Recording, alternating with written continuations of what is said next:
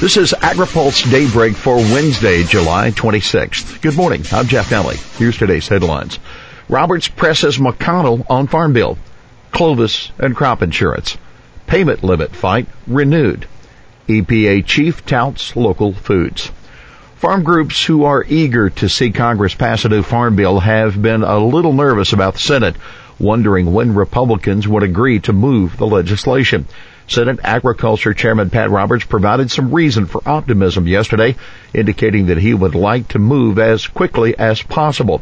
Roberts made that point at a brief exchange with Majority Leader Mitch McConnell, who had stopped by the hearing to introduce one of the witnesses.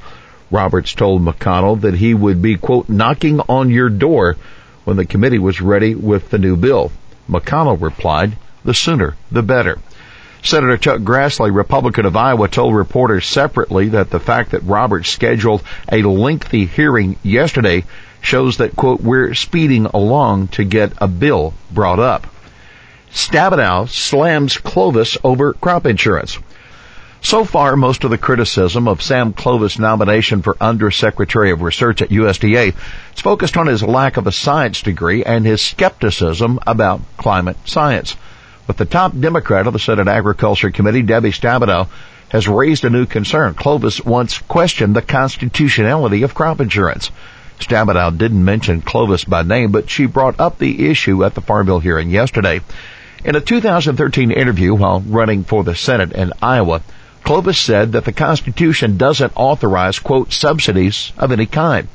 Roberts responded by saying that a nominee who doesn't support crop insurance, quote, might as well not even show up. After the hearing, Roberts told reporters that Clovis would have the opportunity to visit with the committee leaders and explain why in the hell he said that. Clovis said at an agribusiness roundtable in Washington last September that Trump considers crop insurance and commodity programs as a quote, national security issue. Roberts demurred when asked whether Clovis met the legal qualifications to be Undersecretary for Research.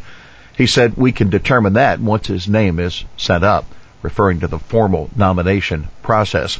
The White House officially sent his nomination to the Senate late yesterday.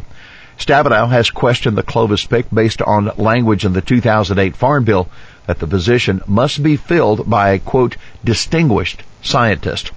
For more on the Farm Bill and the Senate Agriculture Committee hearing, be sure and read this week's AgriPulse newsletter hitting inboxes this morning. Northey expected soon. Senator Grassley expects President Trump to soon announce the nomination of Iowa Agriculture Secretary Bill Northey to be Undersecretary for Farm and Conservation Programs. Grassley said Northey is in the last stages of clearing his background and ethics checks. Sources have repeatedly told AgriPulse that the delay in naming Northey was due to the challenge of separating from his farming operation. Farm Bill gobbledygook. Senator Grassley is distancing himself from a position of the tighter farm eligibility provisions that were written into the 2014 Farm Bill. Jennifer James, an Arkansas rice producer, said at yesterday's Farm Bill hearing there are no safeguards to ensure that an operation can still qualify as a family farm after the death or retirement of a lineal family member, such as a parent or grandparent. She said the actively engaged rule could be a problem for her son. Grassley said the provision resulted from gobbledygook that was inserted into the farm bill in an effort to water down language that he had put in the bill. Grassley said the organizations who are now complaining were part of the effort to thwart my common sense bipartisan payment limit reform. Perdue signing new MOU with FFA. Ag Secretary Sonny Perdue is announcing a new partnership today with the National FFA organization. A memorandum of understanding between the USDA and FFA is aimed at preparing a generation of young people for careers in agriculture. Pruitt boosts EPA's local food program. The Obama administration's local food initiative at EPA lives on under the Trump administration and appears to have the blessing of Administrator Scott Pruitt. Pruitt spoke yesterday at the agency's two-day Local Foods, Local Places conference and talked about the benefits of local food production. Pruitt said in a statement released by his office, supporting farmers and businesses helps communities diversify their economies to create new jobs and economic activity and revitalize main streets and surrounding areas while also protecting the environment. The conference included presentations on how local communities had been affected by various projects around the country. Uzbekistan lifts ban on U.S. pork. Uzbekistan was just beginning to become a market for U.S. pork exports about three years ago when it became the only foreign country to completely ban the meat in 2014, that after an outbreak of PID via the U.S. Now that ban has been lifted according to the U.S. Meat Export Federation.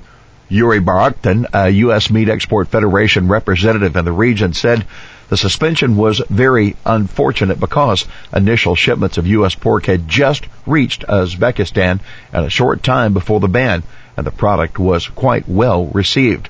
The lifting of the ban did not happen as soon as we would have liked, but we never gave up.